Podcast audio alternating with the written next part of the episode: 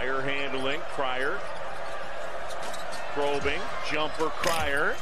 Wouldn't fall, but the flush from Tugler. Oh my goodness. We're back with Trista, Ryan, and Nick on BetMGM tonight on the BetQL network, presented by BetMGM.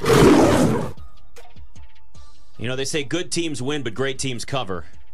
Doesn't always happen that way, Trista. It's true. Not Doesn't for not for way. my team, the Houston Cougars. What a bad bet. PJ told me to stay away from it, and I was like, "Uh, but I get a boost. But I get a boost. You did mention that last night. You're like, this is what's going to sucker me in. Is boost specifically for a game? It works. It They Closed gotcha. at four and a half, They- right? Yeah. It Oh. closed at five. Five? Okay. Yeah. It was, Brutal. Uh, yeah, I, I thought I was getting the best at the number because it went from six to five, and then uh, and then no, I did not. It, it went to die. I thought we would win in overtime. Team was up by. Never mind. Nobody cares. It was just. Uh, real quick, because we didn't before we get to Jim, we didn't get to it last segment with all the the Ben Johnson news. Anything you guys want to give out, NBA or otherwise? Still, Yeah, really quick. About eight minutes from now, Knicks.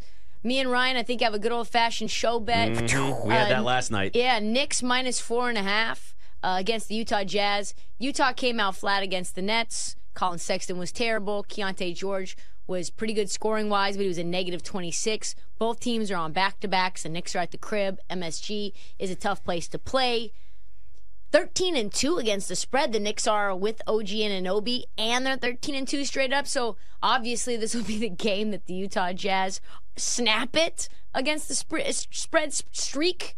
So I took the Knicks at home, but I'm I'm a little bit worried about it. Yeah, that's not my favorite one. I like Boston quite a bit actually tonight, even at seven, seven and a half against Indiana. They're at home in this game. Second night of a back to back for them. No Mathurin though for the uh, Pacers. Everybody's going for Boston except for Al Horford, which is fine with me. So I took the Celtics tonight, and that's all I got in the NBA. Yeah, a couple of props for me. I'll just throw out there. Jalen Brunson over seven and a half assists. The Jazz allow double-digit assists to opposing point guards. It's a great opportunity for any point guard that's out there against Utah. I think that number's gone up a little bit though, so try and find a seven and a half if you can. Also, Josh Hart taking advantage of Julius Randle not playing. Uh, 12 points, or sorry, 12 rebounds and seven. Yeah, 12 and seven. Uh, so I took the over 12 and a half. Uh, points and rebounds for him. There you go. If I could spit it out, that would be great. Uh, but a there you go. Tuesday, you know? It is. Well, I'm distracted they because Ben Johnson Tuesdays, is. I just suck. yeah, I, I just saw another thing on Twitter about how he literally let the team know. He let the team know that, uh, yeah, in flight. I, I, I just I saw that and went, oh my god, like be- it just. So he's on the list. You Can't guys. He's mourn on the what you never had. Yeah. You're right. You're right, like guys. that. I will move on. I'm a professional. Luckily, our buddy Jim Root jumps on with us now. Three man weave. Uh, we mentioned that Houston game a little bit, Jim. Uh, did you learn anything new about that Houston team at all after what we saw last night, or did you kind of just reaffirm what Houston already is, especially with Kelvin Sampson saying after the game that like they're not trying to be the prettiest team?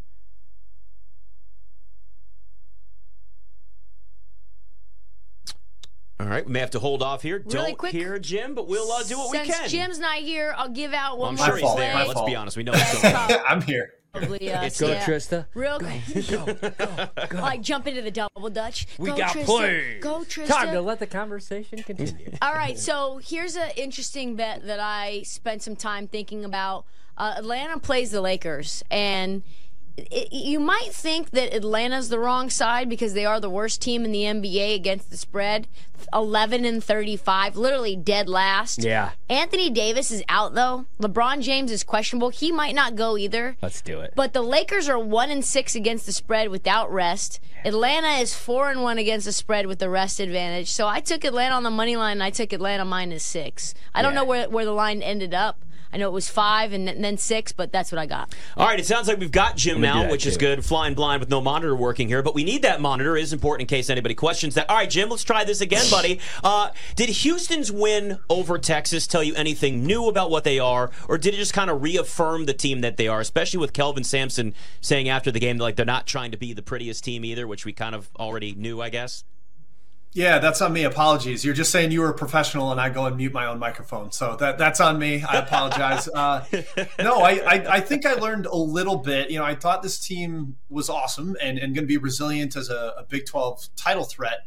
What really like kind of intrigued me was they got down 54-48 in that game, and it seemed like Texas had sort of taken control in the second half. They'd figured out this Houston defense And immediately the Cougars answered with three straight threes. Jamal Shead hit two tough ones, and they got one from Sharp to take the lead, forced a timeout from Texas. And it was just kind of like, all right, we, we know Kelvin Sampson teams are tough as nails, but this one might have a little bit of uh, offensive firepower, at least shot making in big time situations, enough to get them over the line late. And then in overtime, uh, Ja'Vier Francis fouled out the, the starting center, big time, like seven five wingspan. Okay, he's gone. We bring in another guy with a seven five wingspan, JoJo Tugler, the freshman. He has a monster putback dunk to take the lead. He has a big time defensive rebound on a missed free throw. It just shows that these guys, you know, they they may not be super deep, but I think that top seven, top eight is really, really good. And again, the resilience on the road in a tough Big 12 environment showed me a lot for them. I would be remiss to not bring this team up again because I continue to bring them up since the very, very beginning, Jim. Uh, I actually actually took Xavier against the spread stupidly, plus 12 just the other day on Sunday. Felt like UConn was the right side, but every single sports book was promoting UConn minus 11, minus 12, and I said, surely they can't be making me money. I have to take the other side. They're just a wagon, 99 to 56 to Xavier, a team that usually keeps things pretty close. They're blowing out non-con, but they're also blowing out conference rivals as well. I took them 11 to 1 uh, to win the whole thing. I think I gave it out to you at 20 to 1. This is the best team in the country, are they not? Yeah, I, I think there's still like a regular season argument to be made for Purdue, but given what we've seen in the postseason, what they did and what UConn did last year, I have no qualms with anyone making the UConn's the best team in the country argument. And really, last year they covered every game in the non-conference. This year they're doing that in league play, like you said. They they had some stumbles in Big East last year. Uh, teams kind of figured out, or at least temporarily figured out, how to make Andre Jackson a scorer, and it, it kind of busted up the UConn offense. They have no such weakness this year. Uh, even in league play, Tristen Newton's not really making shots. I think he's shooting sub 40%, sub, sub 30% from three. And it just doesn't matter. Like Karaban's automatic from deep. Spencer is one of the toughest competitors and a phenomenal shot maker. You got Clingan back in there. I, think Jeff Borzello tweeted the stat that they gave up 0.34 points per possession against Xavier when Clingan was on the court. Wow. Uh, he's just ridiculous as a rim protector. He's mobile. He hit a three against Xavier. That's like the you know happy learned how to putt moment for Clingan. Uh, UConn is outstanding. I, I think I'm with you. I fully surrendered. They're probably the number one team. What are your thoughts on Wisconsin right now? Uh, I think this is their highest ranking since 2020. They're number six. They beat Michigan State, had a couple nice wins. Uh, what do you think their ceiling is so far uh, this season? It's certainly higher than I thought at the beginning of the year. Uh, I, I, thought they'd be carried by defense and continuity from last year, and it hasn't been the case. Their, their offense is better than their defense from an efficiency standpoint. AJ Storr has come in and immediately become an all-conference caliber player, and – a lethal wing scorer, something this team didn't have last year. And the, the guy I did not see coming at all was John Blackwell, the freshman. He's been terrific, giving them another uh, uh, secondary score. Chucky Hepburn has kind of comfortably faded back into being a distributor and a setup guy, which I think you know sets up better for his game and fits their offense better. And you say all that, and they also are still very sound defensively. Greg Gard's a terrific coach on that end. So more and more, uh, I am fearing for my Purdue to win the Big Ten uh, bets, even though they are still a heavy favorite at BetMGM. I just think Wisconsin, with three road wins under their belt already, and, and they don't seem to have like the letdown effort type of games. Uh, although I, I think Nebraska is going to get them this weekend. Uh, I've just been more and more impressed by Wisconsin as the season has gone on, and I think they're a real threat in the postseason because the offense is legit. You know, Jim, since everybody's asking about team ceilings, I'm going to throw one out for you too. Duke's three and one in their last four games. These games have kind of felt like struggles, grinded out. Like it hasn't felt like they've been, you know, the Duke's type type of teams that we've seen in the past. So I'll throw out another ceiling question for you. What's the ceiling for the Blue Devils this year?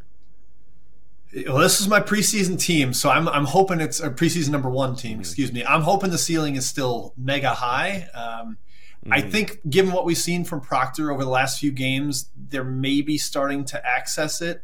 Uh, and I, I, think that was always, you know, going to take a little bit of time. He wasn't going to be the immediate All American that that some people thought coming into the year.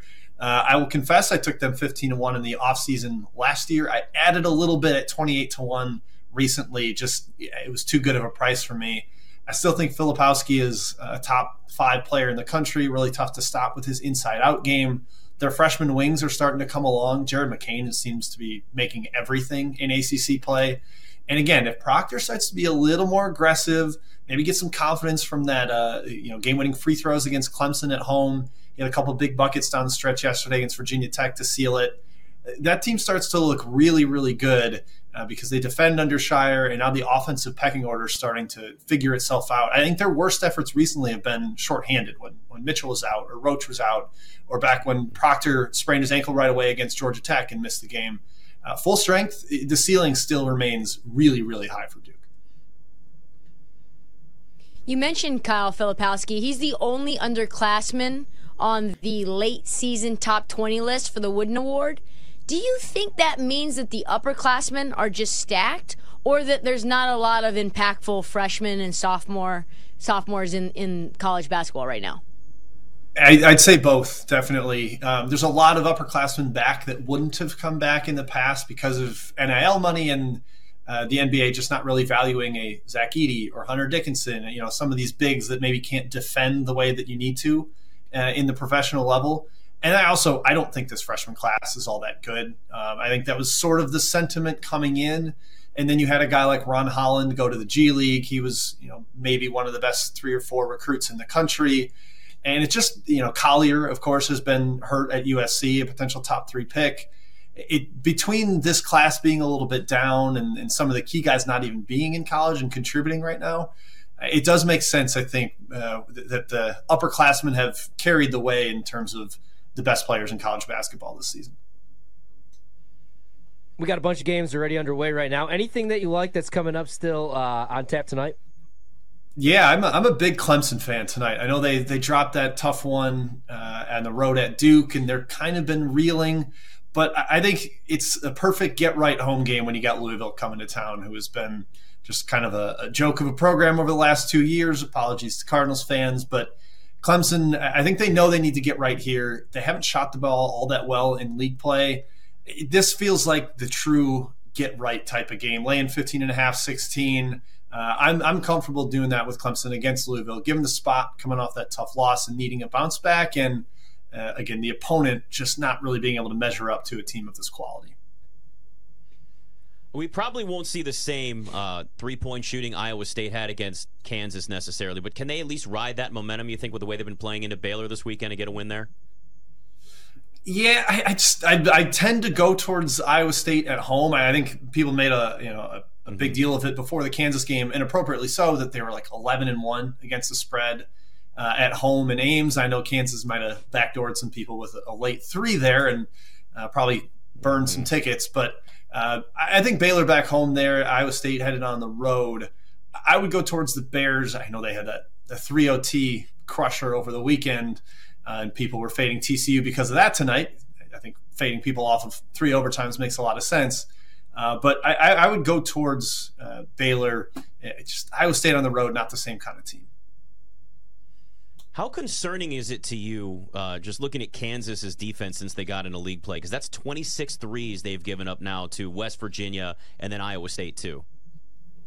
Yeah, it's it's a problem, and it, I don't think anybody thought it was going to be coming into the year because Dajuan Harris, KJ Adams, and Kevin McCullar are all like top five defenders at their positions. I think uh, in terms of ball pressure and switchability for McCullar and Adams, just intelligence but they're playing with Hunter Dickinson, and teams are just putting him in endless streams of ball screens, making him defend in space, forcing Kansas into rotations. And of course, they got a little bit of bad luck with how hot Iowa State and West Virginia were, but I think part of that is the quality of shots the teams are getting against Kansas, and they can't not play Dickinson because they only really have five good players right now, and one of them is him, and one of them is Furphy, a freshman that I don't think has given them a lot defensively either. So it, it's a it's a conundrum. Bill Self doesn't have a lot of lineups that are good on both ends of the floor right now. They've played, I think, the other than Iowa State, the three bottom teams in the league on the road: Oklahoma State, UCF, West Virginia, and they went one and two in those games. Now one and three on the road when you add Iowa State. They've got some real issues to sort out that I don't even think were the issues everybody was concerned about, like the depth, the, the perimeter shooting. It's defense for them that's really turning up to be a, a sore spot and an Achilles heel. Hey, we got about 30 seconds. I'm watching South Carolina compete with Tennessee. Like they're all, they're 53rd in KenPom. You think South Carolina can make a little run? Yeah, I do. I, I think they're set up. Uh, they're tough to defend because they can invert the floor. BJ Mack like a stretch five. He came in from Wofford and 6'8", 270 pounds really makes it tough to figure them out. Uh, and their guards have been a lot better than I anticipated. Meechie Johnson's a, a star. It'd be a heck of a win if they get one in Knoxville tonight. Jim Root, three man weave, field of 68. Great to talk to you again, man. Appreciate it. Thanks for having me, guys. 33 all, South Carolina and Tennessee in the second half here. Man. Ooh, it's fun. I know. They're 14 point dogs. I just, you know what? College basketball, it's like the NBA, but on steroids. It's BetMGM tonight.